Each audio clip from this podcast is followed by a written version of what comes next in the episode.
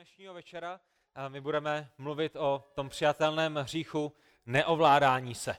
Přijatelný hřích neovládání se. A tak mi dovolte, aby jsem se na začátek pomodlil a potom se pustíme do těch věcí, které jsou před námi.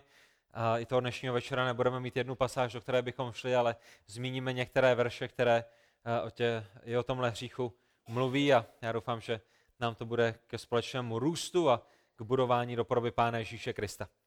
A tak, pane Bože, Otče náš, my ti děkujeme za dnešní večer.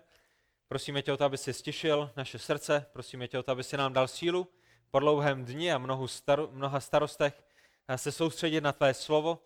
Prosíme tě, hospodine, o to, aby si ve své milosti používal své slovo k tomu, že budeš odkrývat věci v našich životech, se kterými se potřebujeme vypořádat. A teď tě prosím, hospodine, o sílu, o moudrost, o soustředění i pro mě, když nyní budu mluvit z tvého slova a vyučovat tvé slovo. A Prosím tě o to, aby to bylo k budování tvé svaté církve i zde na tomto místě dnešního večera. Ve jménu Pána Ježíše Krista. Amen. Když přijde na dobu Pána Ježíše Krista, když přijde na dobu před Pánem Ježíšem Kristem a přijde na města, která v té době byly, tak my víme, že byly eh, naprosto jiné, že ty města fungovaly jinak, než fungují dnešní města, ale co byste řekli, že bylo jedním z nejdůležitějších, jedna z nejdůležitějších věcí, kterou každé město v Ježíšově době, nebo v té předježíšovské době, nebo v době apoštolů mělo? Pravděpodobně ta první věc, která vám přijde na mysl, jsou hradby, že? Doba byla jiná, zbraně byly jiné, útočníci přicházeli do města jiným způsobem a jednou z nejdůležitějších věcí, která v biblické době byla pro města, která byla v době Ježíše a poštolu a starého zákona, bylo, že potřebovali pevné, silné, mohutné a neporušené hradby z očividných důvodů. Neměli letadla, kterými by města bombardovali, přicházeli, dobývali města koňmi a pěšáky a potřebovali jste neporušené hradby. Pobořené hradby znamenaly co? Když jste měli hradby pouze na jedné straně města a pobořené na druhé straně města, znamenalo to, že vaše město je otevřeno k tomu, aby bylo plundrované, aby bylo zničené, aby bylo vypálené. Město bez hrade bylo městem, které dříve nebo později lehne popelem. Pokud jste viděli, že lidé ve vašem městě neopravují hradby, byl by to dobrý čas na to, abyste se odstěhovali, protože dříve nebo později byste skončili uh, mrtví. A to je pozadí k verši, který máme v přísloví 25. kapitole 28. verši. A to je ten kontext, to je to dobové období, ze kterého tento verš vychází. A přísloví 25, 28, 28 král Šalamoun zaznamenal, jako pobořené město bez hradeb je člověk, který neovládá svého ducha. Člověk, který nemá sebeovládání, člověk, který se nesebeovládá, je stejný jako město v době krále Šalamouna, které má pobořené hradby. Člověk, který neovládá svého ducha, je jako pobořené město bez hradeb. Jinak řečeno, člověk, který se neovládá, je člověkem, jeho život nemá žádné ochranné hradby, je zranitelným, je vystaveným nájezdů zlých myšlenek a nejrůznějších hříchů a právě to jeho nesebeovládání otvírá dveře všem těmto problémům. Tak ta otázka pro vás dnešního večera je, kdo z vás byste chtěl bydlet v takovém městě. Kdo z vás byste toužili potom mít zničený život eh, tím, že nemáte hradby, sebeovládání kolem svého života. Kdo z nás by vědomě vydal v nebezpečí sebe, nebo svou rodinu, nebo své děti, nebo svou manželku, nebo své blízké, nebo, nebo svůj zbor, uh, svou pověst, ale hlavně pověst Pána Ježíše Krista uh, právě kvůli tomuto hříchu. Já věřím a doufám, že by se mezi námi nikdo takový nenašel, minimálně kdo, kdo by o tom přemýšlel a udělal tyto věci své volně a přesto je dost možné, že i nedostatek sebeovládání je dalším hříchem, který ve svém životě mám a který ve svém životě máte i vy. Je to hřích, který je mnohdy velice přijatelný mezi božími dětmi. A nedostatek sebeovládání v tom, kdy jdeme spát, že? Ještě půl hodinu, ještě půl hodinu, ještě půl hodinu, ještě půl hodinu to zvládnu a myslím si, že jsme supermaní a že nepotřebujeme odpočinek, ne, nemáme sebeovládání. Nemáme sebeovládání v tom, na co koukáme, jak dlouho na to koukáme, co jíme, jak, jak moc toho jíme, na co myslíme, jak moc na to myslíme ve skrytu našich duší, co a proč nakupujeme, jak utrácíme peníze, které nejsou naše, ale které jsou boží, jak mluvíme, co říkáme a jak reagujeme v těžkých časech, jak reagujeme uprostřed střesu. Tohle jsou všechny věci, všechno věci, které mohou vycházet a které mohou být napojeny na, na to, jestli máme v našem životě dostatek sebeovládání. A toho dnešního večera my tady chceme zkoumat, pokud, pokud a kde by mohly být zdi našich životů narušené. Když si představíte svůj život jako město, a sebeovládání jako hradby, které zabraňují nejrůznějším hříchům, aby přicházeli, aby se rozrůstali, aby se množili a aby otvírali brány ještě více dalším hříchům, potom to je, nad čím chceme přemýšlet. Kde by mohly být zdi našich životů narušeny v důsledku nedostatku sebeovládání. A tak ta skutečnost je taková mezi námi všemi, že není nikdo s největší pravděpodobností, kdo by s tímto hříchem nějaké rovině nezápasil. Není to tak? Když přemýšlíte každý sám o sobě, ne o vašich rodičích, ne o vašich sourozencích, ne o vaší manželce, ale každý sám o sobě a o nejrůznějších oblastech ve vašem životě jste dokonalými v sebeovládání. Jak jsou na tom hradby vašeho života. A pokud mohl v důsledku nedostatku sebeovládání padnout nejmoudřejší muž, který kdy chodil po téhle planetě, výjima Pána Ježíše Krista, který byl plně Bohem a plně člověkem, ale když přijde pouze na ty, kteří jsou pouze lidmi, pokud mohl zřešit a padnout v této oblasti ten nejmoudřejší a ten, který je autorem těchto veršů, nebo tohoto verše, který jsme četli, král Šalamoun, potom zajisté si nikdo z nás nemyslíme, že někdo z nás by byl výjimkou, že? Pokud ten největší a nejlepší a, a nejbohatší a nejnádhernější a nejmocnější a nejmoudřejší, ten, který eh, mohl prosit Pána Boha o cokoliv, ale prosil ho o to, aby měl dostatek moudrosti a Pán Bůh mu ji dal, mohl zaznamenat tyto verše, stejně padlo potom, co my, kteří jsme jenom bídnými červy s kuřimi. Eh, co, co my, kteří kteří nemáme tolik moudrosti a tolik zbožnosti, kterou měl Šalamoun ve svém mládí.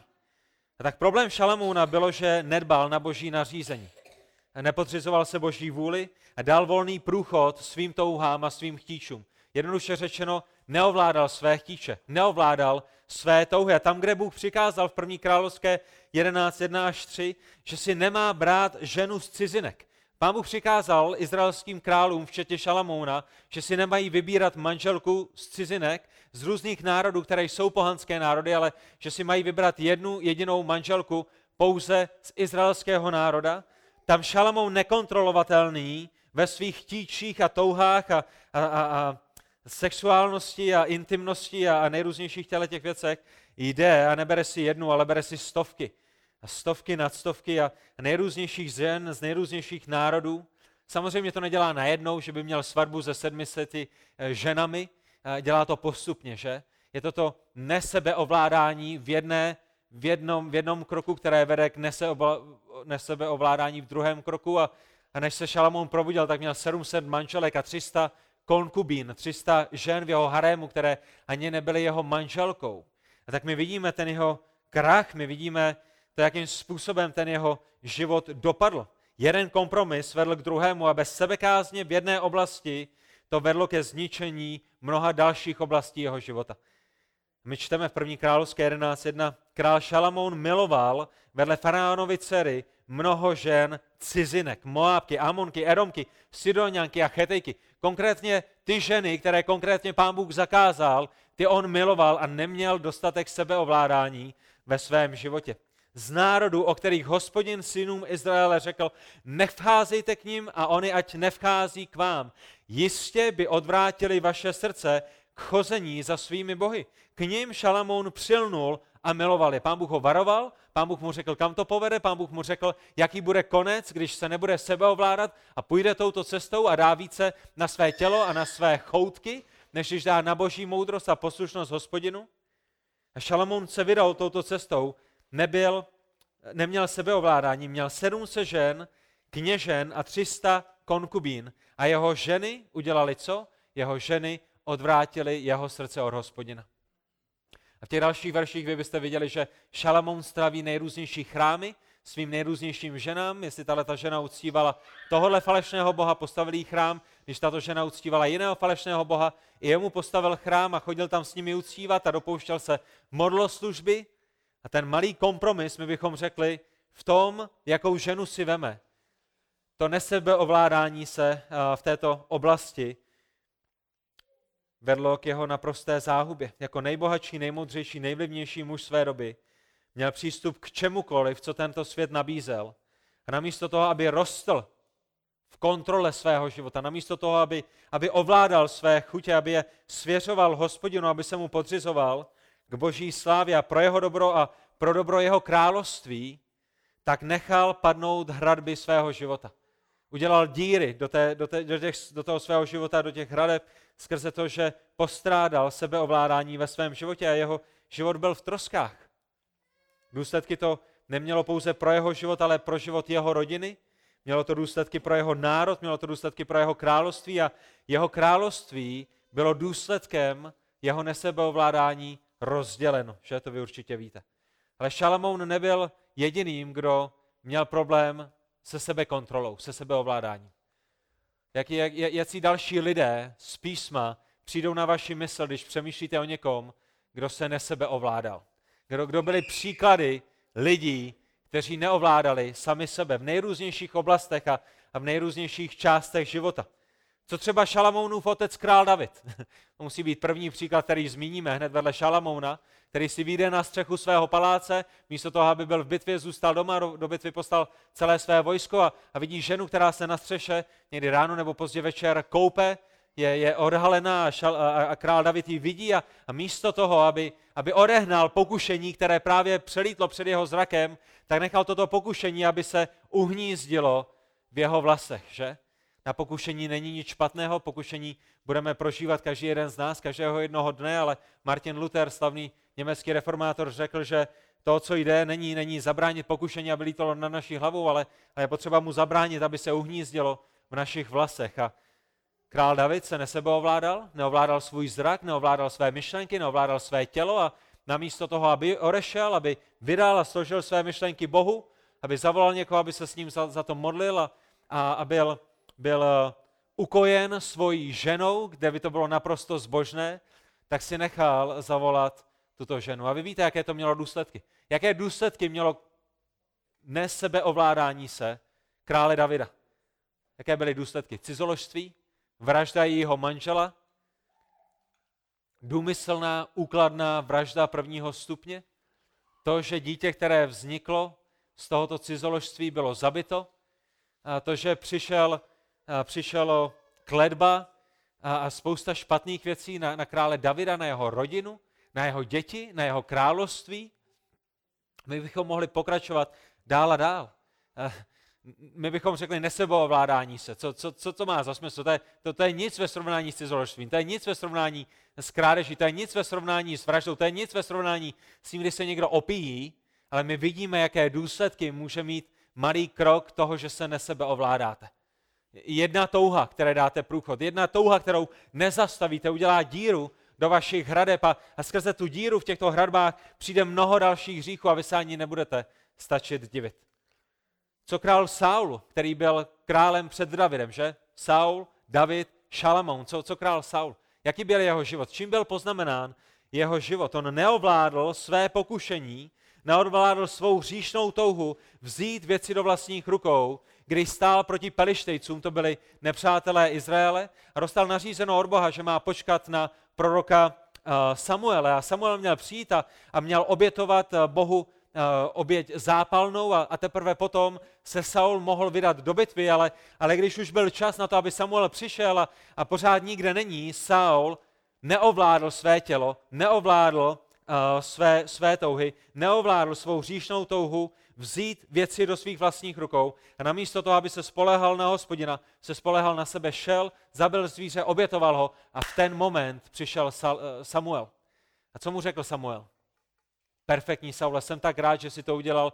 Promiň, měl jsem spožení, byla zácpa v Jeruzalémě, nemohl jsem sem se dostat, ale jsem strašně rád, že jsi to udělal tak, jak jsi to udělal. Jaká byla reakce Samuel? Zbláznil jsi se? Co, co, co jsi to udělal? My bychom řekli, počkej, tak se neovládl, no tak obětoval. To se toho tolik stalo. Království bude od tebe odňato. Tvé království bude dáno někomu jinému. A v ten den Samu, Saul přišel o své království. To je, jaké, jaké důsledky má nedostatek sebeovládání se. Samuel řekl Saulovi, jednal si bláznivě, že jsi zanechal, uh, nezachoval raději příkaz hospodina svého Boha, 1. Samuelově 13.13. 13 který ti dal vždyť tak, by hospodin upevnil tvé království nad Izraelem na věky. Kdyby si se ovládal, kdyby si ovládal a potřídil své touhy hospodinu, kdyby si měl jenom dostatek sebeovládání se a počkal si a důvěřoval Bohu a učinil ty věci, jak ti pán Bůh řekl, tvé království by bylo ustanoveno na věky. Teď ale tvé království neobstojí. Hospodin si vyhledal muže podle svého srdce a ustanovil ho vévodou nad svým lidem, protože jsi nezachoval to, co ti hospodin přikázal. Ty jsi se neovládl, šel si svojí vlastní cestou a to bude konec svého králování. Pamatujete na Samsona, který byl soudcem, soudcem v Izraeli? Byl Samson znám jako muž, který se ovládal, nebo jako muž, který se neovládal? Když pán Bůh řekl soudcům Izraele, aby si nebrali ženy z pelištejek, ovládl se Samson nebo se neovládl? Neovládl se, že? Neovládal své oči, neovládal své myšlenky, procházel zemí a viděl krásnou ženu, která byla jenom ze špatného národa a nedostatek sebeovládání vedl k tomu, že si ji vzal za ženu. Problém je, že tam to nekončí, že? Kde to končí? Končí to tím, že ten, kdo měl být vznešeným, majestátním, spravedlivým soudcem Izraele, skončil jako pelištejský otrok s vypíklýma očima, který byl zneuctěn pelištejci, kteří se mu vysmívali a zahynul. Zahynul, jeho, jeho život předčasně skončil. To je, jaké důsledky mělo nesebeovládání se v životě Samsona. Co Mojžíš? Muž, který se ovládal, nebo muž, který se neovládal? Pamatujete na Exodus druhou kapitolu, když Mojžíš byl ještě princem egyptským a jednoho dne si vyšel a, a viděl, jak jeden z egyptských jeho podřízených tam ubližuje jeho bratřím Izraelcům. Co udělal? Ovládl svůj hněv, ovládl svou moc, ovládl své tělo, ovládl se a odešel a jenom mu domluvil a vzal ho k soudu? A nebo se neovládl? Neovládl. Neovládl. Neovládl svůj hněv, šel, toho egyptiana vzal, zabil ho, pochoval ho do písku, zakryl ho do písku a myslel si, že to nikdo nevidí. Myslel si, že o tom hříchu nikdo nebude vidět. Jenom do druhého dne. Nešel napomenout Izraelce, kteří mu řekli, co s námi uděláš. Zabiješ nás? Stejně tak, jako si včera zabil toho egyptiana? A my bychom řekli, co je, co je to za hřích sebeovládání nebo nesebeovládání se, ale, ale tady vidíme, jaké hrozivé důsledky jeden moment nesebe, nesebeovládání má, že? Pamatujete na Josefa a na jeho bratry? Byli jeho bratři muži, kteří se sebeovládali nebo kteří se nesebeovládali? Josefovi bratři neovládali svou závist a proto prodali Josefa do Egypta, že? V jejich srdci byla závist, v jejich srdci byla hořkost. Náš otec miluje tohohle našeho bratra více než nás. Dává mu lepší dary, než dává nás. Dává nám je, je blíž jeho srdci. A namísto toho, aby vládli svému srdci, namísto toho, aby učinili Boha pánem nad jejich hříšnými touhami, tak je neovládli, dali jim průchod, prodali svého bratra do otroctví a jejich otce málem přivedli do hrobu, když mu lhali v tom, že jeho nejmilejší syn byl zahuben divou zvěří. To jsou jenom některé příklady starozákonní toho, co se děje, když se lidé ne sebe ovládají. Přijde vám na mysl někdo i z Nového zákona? Co třeba Pilát? Byl Pilát člověk, který se ovládal nebo který se neovládal? Když soudil Pána Ježíše Krista, neovládl svůj strach z lidí, že? My čteme znovu a znovu v Evangelii, že Pilát věděl, že Ježíš je spravedlivý. My čteme znovu a znovu, že Pilát věděl, že Ježíš nic špatného neudělal. A my dokonce čteme o jeho manželce, která měla sen o tom, že Pilát s Ježíšem nemá mít nic společného a říká to svému muži a tak muž je ještě varován tímto snem, který pravděpodobně možná přichází od hospodina, ale přesto neovládl svůj strach z lidí, dal mu průchod a zabil toho jediného, který kdy byl spravedlivý, který byl jediný na tomhle světě bezříšný, Pána Ježíše Krista. Dal příkaz, dal svolení k jeho ukřižování. Když budete pokračovat v Novém zákoně dál, narazíte na Ananiáše a Safiru. Ovládali se nebo se neovládali? Ovládali své touhy, ovládali svou mysl, ovládali své srdce, anebo se neovládali. A ta zpráva Nového zákona, myslím si, že jsou to skutky pátá kapitola, jestli se nemýlím, Ananiáš a Safira neovládali své chamtivé touhy a lhali duchu svatému a, na místě byli mrtvými. Není to tak? Neovládli své chamtivé touhy. Mohli říct, že to pole prodali za 50 tisíc, ale všem lhali, že ho prodali za 100. Nemuseli ho prodávat, nemuseli dávat peníze církvi, nemuseli říkat, za kolik ho prodali, ale chtěli nějaké peníze ulít a na druhou stranu chtěli vypadat ještě líp v očích církve. ale v důsledku nelhali apoštolům, v důsledku nelhali církvi, v důsledku lhali duchu svatému. A důsledek jejich neovládání se byla z okamžitá smrt. A tak není divu, že Bůh klade veliký důraz na sebeovládání, že? Není divu, když čteme všechny tyhle ty starozákonní a novozákonní příklady. A v listu Galackým v 5. kapitole 22. a 23. až 25. verši, eh, to je to místo v písmu, kde eh, Bůh mluví o ovoci ducha. Mluví o tom jednom ovoci, které má mnoho příchutí. A my čteme, že ovocem ducha, a vy to určitě znáte z paměti, je láska, radost, pokoj, trpělivost, laskavost, dobrota, věrnost, mírnost, sebeovládání.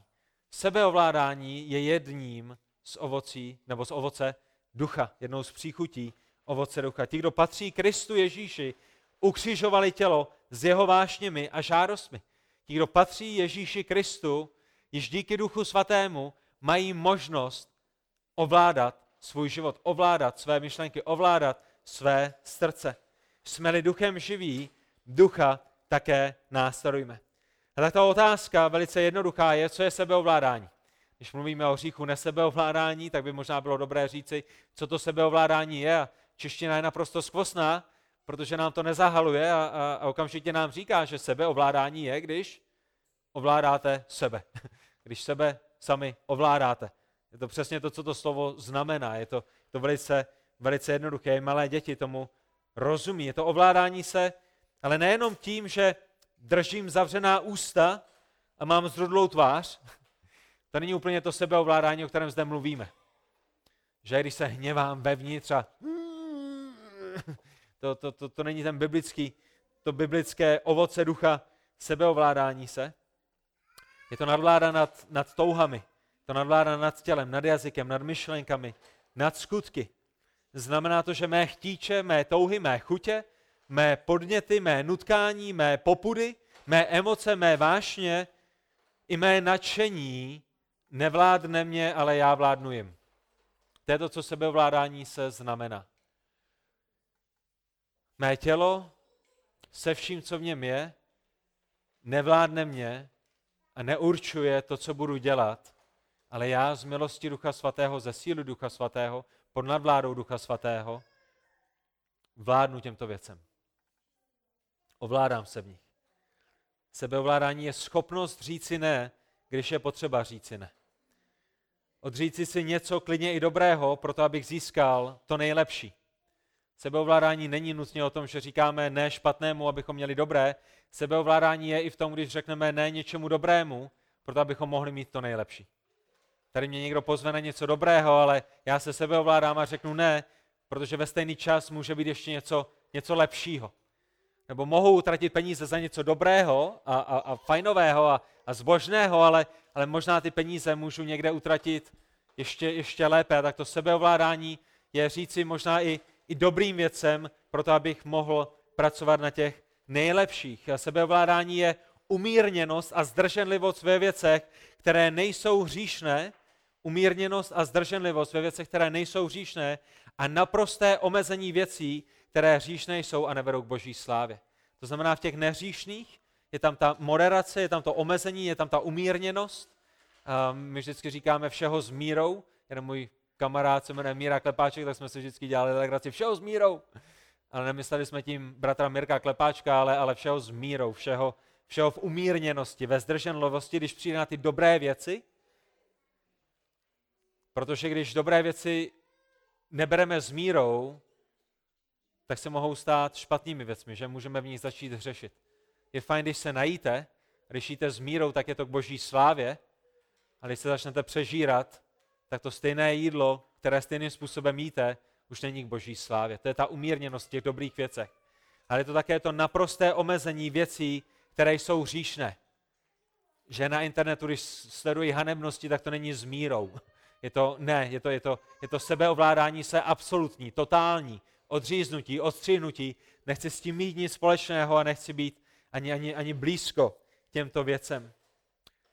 To znamená sledování televize, vy určitě přijdete ze všemi příklady, není nutně hříš, hříšné, že? Zajít na na, na Bobby Brno, na fotbal, není nutně hříšné. Dát si zmrzlinu po večeři není nutně hříšné, ale i zde je potřeba se sebe ovládat k boží slávě. Zatímco na druhé straně cizoložství, sledování nemravnosti jsou hříchem vždycky, všude a v jakékoliv míře. A i tam potřebujeme to sebeovládání, to naprosté sebeovládání. A tak to, co my víme o sebeovládání z písma, když vás nyní vemu do 2. Petrovi 1. kapitoly 5. a 6. verše, tak to první, co potřebujeme vědět, je, že sebeovládání je naší zodpovědností. Ano, my jsme četli o tom, že sebeovládání je ovocem ducha, ale jedna z těch věcí, kterou opakujeme znovu a znovu, když mluvíme o přijatelných říších, je, že ta reakce na ně, ten boj s nimi, je naší zodpovědností. Posvěcování je naší zodpovědností. Posvěcování je něčím, co děláme ruku v ruce eh, s Pánem Bohem, co, co děláme ruku v ruce s Božím duchem. Spasení je pouze jedině z Boha, posvěcování je i naší zodpovědností. A proto Petr říká v 2. Petrově 1, 5 a 6 a právě proto vynaložte, vy konkrétně, Martin, Veronika, Tomáš, Radek, Laura, vynaložte všechno úsilí, naprosto všechno, bez zbytku, bez omezení, bez toho, aniž byste nechali něco stranou a doplňte svou víru cnostní, cnost poznáním, poznání sebeovládáním, sebeovládání vytrvalostí a vytrvalost zbožností. Jinak řečeno to, co Petr říká, je, že to nepřijde samo. Vy musíte vynaložit všechno úsilí. Musíte bojovat, musíte běžet, musíte makat, musíte tvrdě pracovat až do vyčerpání. Je potřeba usilovat a pracovat. Ta otázka, která je s tím spojená, je, na co odkazuje to proto v pátém verši. Proč máme vynaložit všechno úsilí na to, abychom měli i sebeovládání, které potom vede k vytrvalosti a vytrvalost k zbožnosti. Proč? A ta odpověď je, protože verše, které byly předtím, verše 3 až 4, to je, to je na co to proto odkazuje, na ty dva verše předtím. A to proto vyjadřuje, protože nás Bůh povolal, protože nám Bůh daroval všechno potřebné ke zbožnosti, protože jsme se stali účastníky božské přirozenosti, protože jsme unikli zkáze, proto vynaložte všechno úsilí a doplňte svou víru cností, cnost poznáním, poznání sebeovládáním, sebeovládání vytrvalostí a vytrvalost zbožností. A pokud bude díra v tomto řetězu, pokud přijde díra v tom, že se nesebeovládáme, kde potom bude vytrvalost a kde potom bude zbožnost.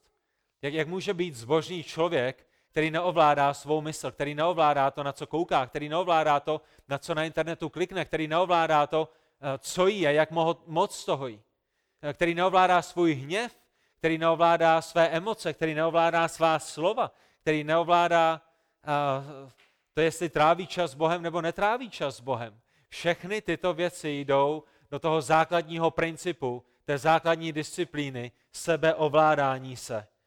Bez sebeovládání není vytrvalost a bez vytrvalosti není zbožnost.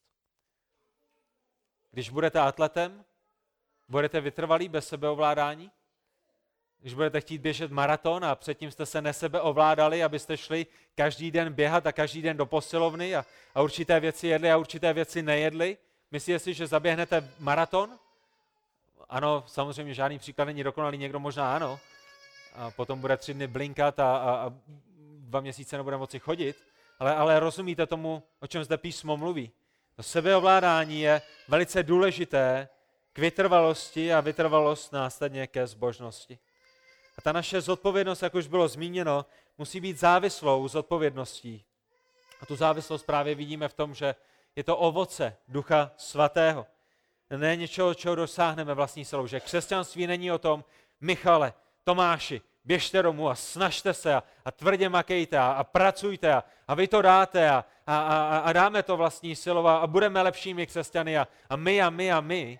A to o tom není křesťanství, to není, co po nás Pán Bůh chce, je to naše zodpovědnost a musíme se snažit a musíme běžet, ale v mysli víme, Pane Bože, my to nezvládneme bez tebe, my potřebujeme tvoji pomoc, my potřebujeme to, aby si postavil stráž našim ústům, aby si obřezal naše srdce a aby si nás proměňoval, aby si v nás pracoval. Bože, ano, my víme, že je to naše zodpovědnost a nechceme v tom být línými a chceme v tom pracovat, ale Bože, jestli se máme pohnout byt jen o jeden jediný centimetr, nemůžeme to zvládnout bez stoprocentní pomoci Ducha Svatého.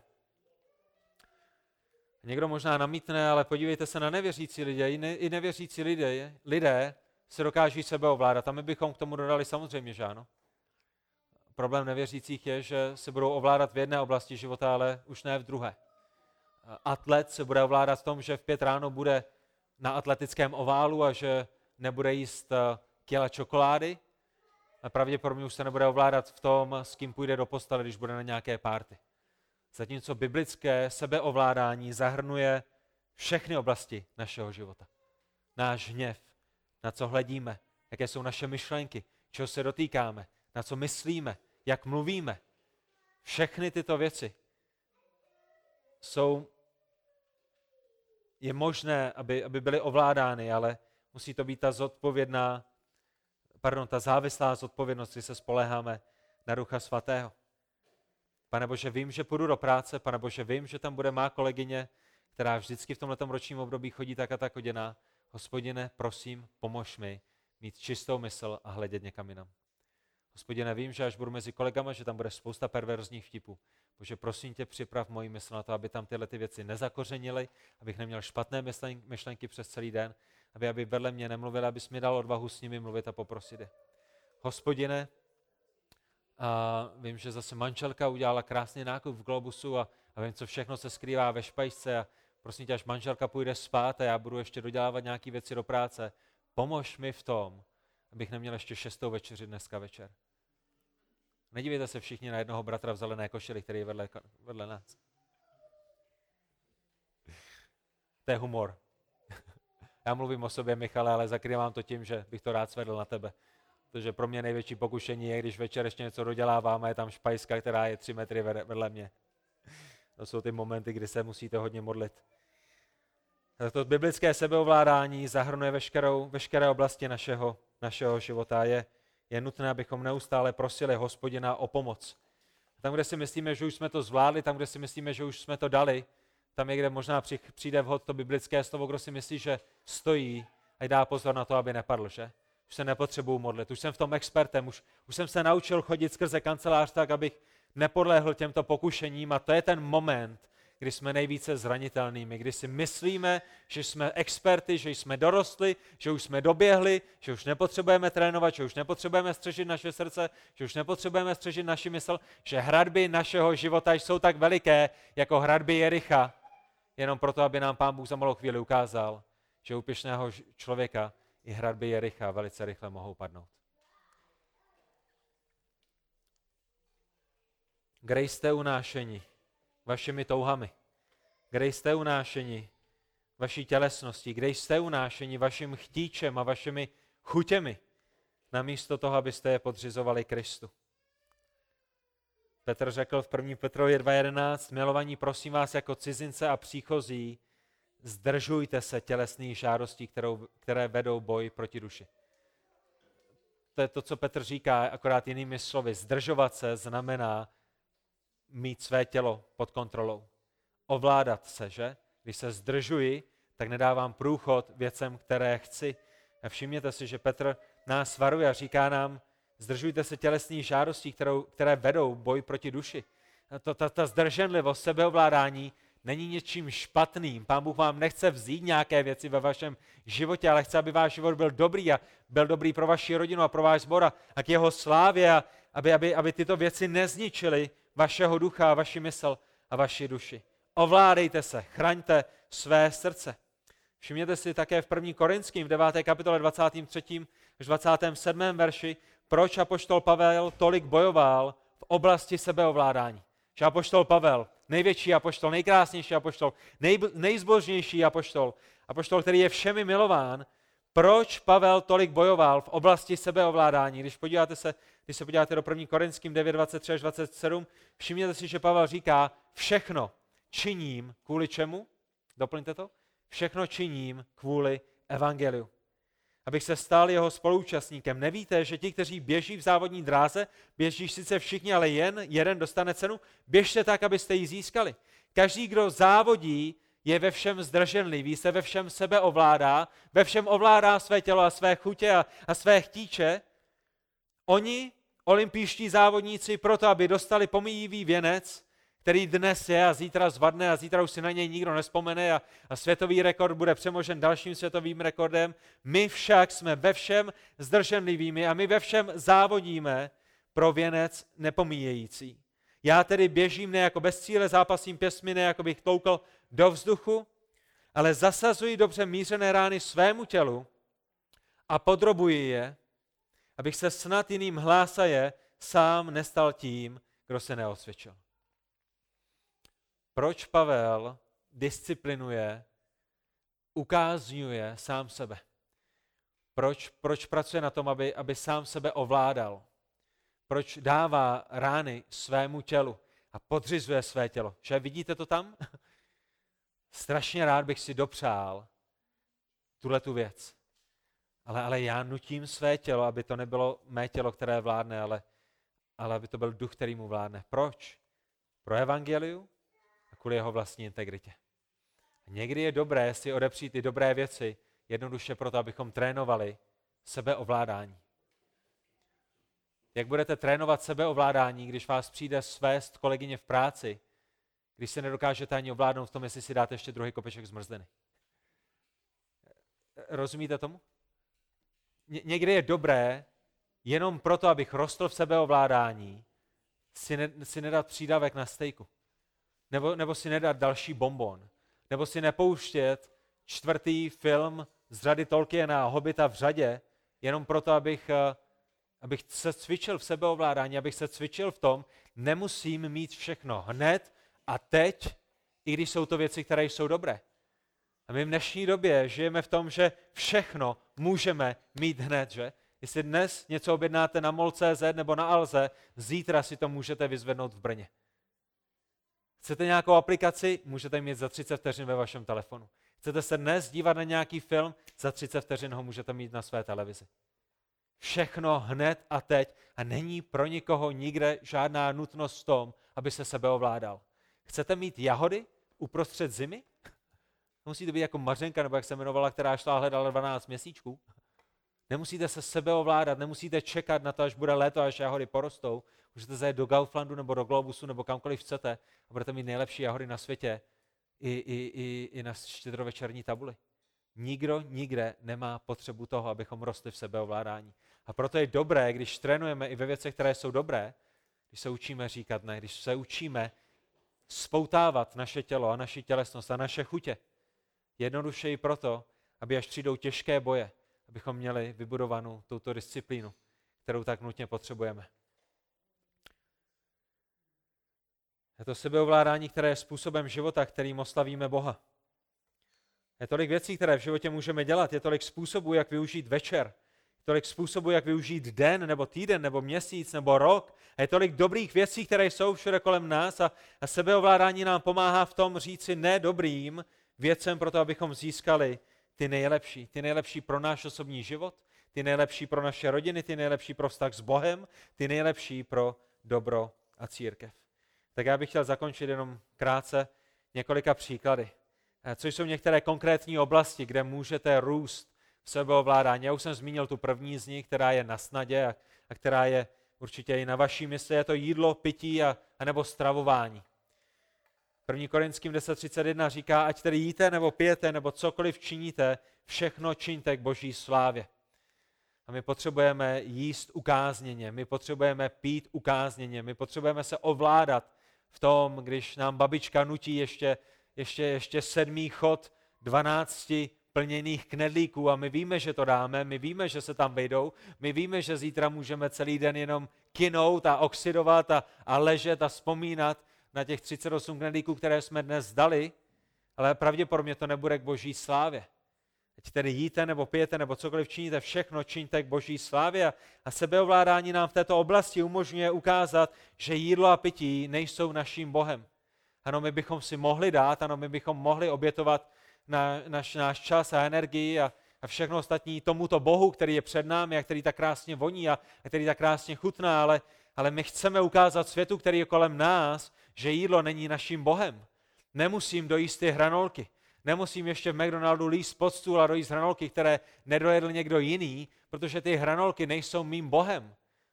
Mým Bohem je hospodina i tím, jak jím, i tím, kolik toho jím, i tím, kdy to jím, ho chci oslavit. A je to jedinečné místo, kde trénovat. Jak můžeme být věrními ve velkém, když jsme se nikdy nenaučili být věrními v malém. A jedna z věcí, která nám v tom může pomoci, je, jak říká jeden autor, nemít například to pokušení kolem sebe. A já vám musím říct, že je velice těžké, když po ženské skupině ve zborové kuchyni, která je hned vedle mé kanceláře, zůstane spousta věcí. Je to jedinečný prostor k sebeovládání, ale mám ještě hodně prostoru, kde růst. Jsem rád, že kávovar, ke kávovaru musím ujít asi 50 metrů, ale také mám hodně prostoru, kde musím růst.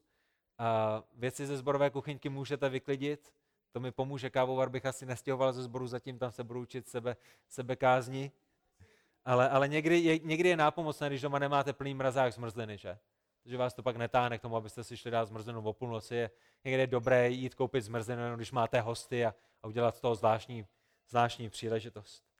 V dnešní době další oblast, kde možná někdo z nás potřebujeme růst sebeovládání, média, telefon, tak rychle jdeme na telefon, tak rychle otevřeme jakoukoliv aplikaci, tak rychle čekujeme nejrůznější věci a možná by nám pomohlo některé věci smazat. A nebo přeprogramovat náš mozek, že místo této aplikace otevřeme písmo, nebo že místo této aplikace otevřeme nějakou, nějakou duchovní literaturu, nebo že se budeme modlit, nebo, nebo cokoliv dalšího, ale to, kde chci zakončit, je oblast jazyka. My jsme s bratřími tento týden studovali v té knize výcvik, děkuji Michale, výcvik zbožného muže, to sebeovládání se v oblasti jazyka, jak, jak příhodné je to i pro ten dnešní večer. Jak říká Jakub ve třetí kapitole, že jazyk je malým údem, ale honosí se velkými věcmi. Že kde lidé kolem vás, možná jste to zažili, možná ne, kde lidé, kteří byli kolem vás, se neovládali v tom, co vám řekli. Jak velký oheň to způsobilo, jak, jak velký šrám na vaší duši to zanechalo. Jak, jak já mohu vzpomínat dnešního večera, kdy jsem řekl něco, co nebylo ani vtipné, něco, co nebylo ani zbožné, něco, co nebudovalo. A vidíte to, jako by to bylo dnes, i když to bylo před deseti lety. A jenom byste si přáli, kdybyste mohli vrátit čas a ty slova nikdy neříct. Když zraníte svého kamaráda blbým vtipem, vy jste za to zodpovědní. Já jsem za to zodpovědný. Já budu skládat účet z každého slova. Bylo by dobré, kdybych se učil, a kdyby vy jste se možná učili, růst v sebeovládání našich jazyků. Proč? Protože jazyk je malý út, ale honosí se velkými věcmi. My rozumíme tomu, že nám nejde jenom o to držet jazyk za zuby, my, my rozumíme tomu, že problémem je srdce, my, my chápeme to, co pán Ježíš řekl u Matouše 15.18, co však z úst vychází, vystupuje ze srdce. My, my rozumíme tomu, pane Bože, změň naše srdce, pomož našemu srdci, obřezej naše srdce, činíme pokání v našem srdci, ale, ale dej i stráž před naše ústa, ať neřekneme nějakou blbost, kterou bychom zranili. Ze srdce vycházejí špatné myšlenky, vraždy, cizoložství, smilstva, krádeže, lživá svědectví. A to stejné říká Ježíš u Lukáše 6.45. Ústa mluví z přebytku srdce. My si uvědomujeme, že se jedná o problém srdce, že potřebujeme to sebeovládání prvně v našem srdci, nejenom pokrytecky, navenek, v tom, co jíme pokrytecky a v našem srdci toužíme a dychtíme a slintáme, že? Ten rozdíl mezi tím, co dělal I.P. Pavlov a mezi tím, co dělal Duch Svatý, je ohromný. Víte, co dělal Pavlov, když dělal pokusy na zvířatech? Vždycky, než dal psům nažrat, tak zazvonil zvonkem, anebo rozsvítil světlo, že? A ty psy se dostali do toho stavu, že když rozsvítil světlo nebo zazvonil zvonek, tak už slintali, protože automaticky měli ten reflex, teď dostaneme, teď dostaneme žrádlo. Ale to, co Duch Svatý dělá v našich životech, je, že proměňuje naše srdce. A to, co se snažím říct, je, že vy můžete přinutit ty psy eh, k tomu, aby slintali nebo k tomu, aby neslintali. Vy můžete přinutit i vašeho psa doma, že mu dáte žrádlo po tom, co tři dny nejet, před jeho čumák. A on tam bude sedět a bude slintat, ani se ho nedotkne. Že můžete být jako IP Pavlov, můžete ho vytrénovat a můžete ho vycvičit a můžete ho tak dlouho být novinama, že tam bude sedět a dokud mu neřeknete, aby žrál, tak žrát nebude. Ale víte, co bude v jeho srdci? Já chci to žrádlo. já chci to žrádlo, já musím mít to žrádlo. A ten jediný důvod, proč si ho nevemu, je, protože nechci zase dostat. A to je to, čeho může dosáhnout I.P. Pavlov, ale to není, čeho chceme dosáhnout v našich životech. My v našich životech potřebujeme víc. V našich životech potřebujeme Ducha Svatého, který napřed promění naše srdce a povede naše srdce k sebeovládání a to potom povede k tomu, že i věci, které říkáme, budou budovat na místo toho, aby ničili. Budou pozbuzovat na místo toho, aby, aby znechucovali. A tak, kde Jakub říká, že naším jazykem ve třetí kapitole 9. verši dobře řečíme pánu a otci a jim také zlořečíme lidem učiněním podle boží podoby. A ta otázka, kterou se tady Jakub ptá za, za malou chvíli, je, přece nedává smysl. Z týž úst vychází žehnání a zlořečení? Moji bratři, tak to být nemá. Jak, jak, jak, jak může z jednoho kohoutku vycházet močůvka a, a sladká voda? Což pak chrlí pramen z téhož otvoru vodu sladkou i hořkou. Moji bratři, může fíkovník nést olivy nebo réva fíky, tak ani slaný pramen nevydává sladkou vodu. Tak my v první řadě potřebujeme změnu srdce, my potřebujeme pomoc Ducha Svatého, ale v druhé řadě potřebujeme také stavět zdi v našich životech, zdravé hranice, které nám budou pomáhat v tom, abychom ovládali své tělo a své chutě a svůj zrak a své myšlenky ty věci budou velice nápomocné. A tak, hospodine, Pane Bože, Otče náš, i toho dnešního večera my vyznáváme, že bez tvé pomoci nemůžeme vůbec nic. A o tvoji pomoc tě prosíme, nechceme chodit kolem a plácat si na rameno, jak jsme úžasnými křesťany, že si odřekneme tady to, odřekneme si tamhle to. My tě chceme ostavit naším životem. My rozumíme tomu, že některé věci v našich životech nemají místo, že potřebujeme sebevládání k tomu, abychom rostli ve zbožnosti, ke tvé slávě a pro naše dobro a pro dobro našich rodin a církve, do které si nás umístil. Rozumíme, že je to naše povinnost. My tě prosíme o to, aby si nám k této povinnosti, za kterou budeme vykazatelnými, pomáhal Duchem Svatým. Za to se modlíme ve jménu Pána Ježíše Krista.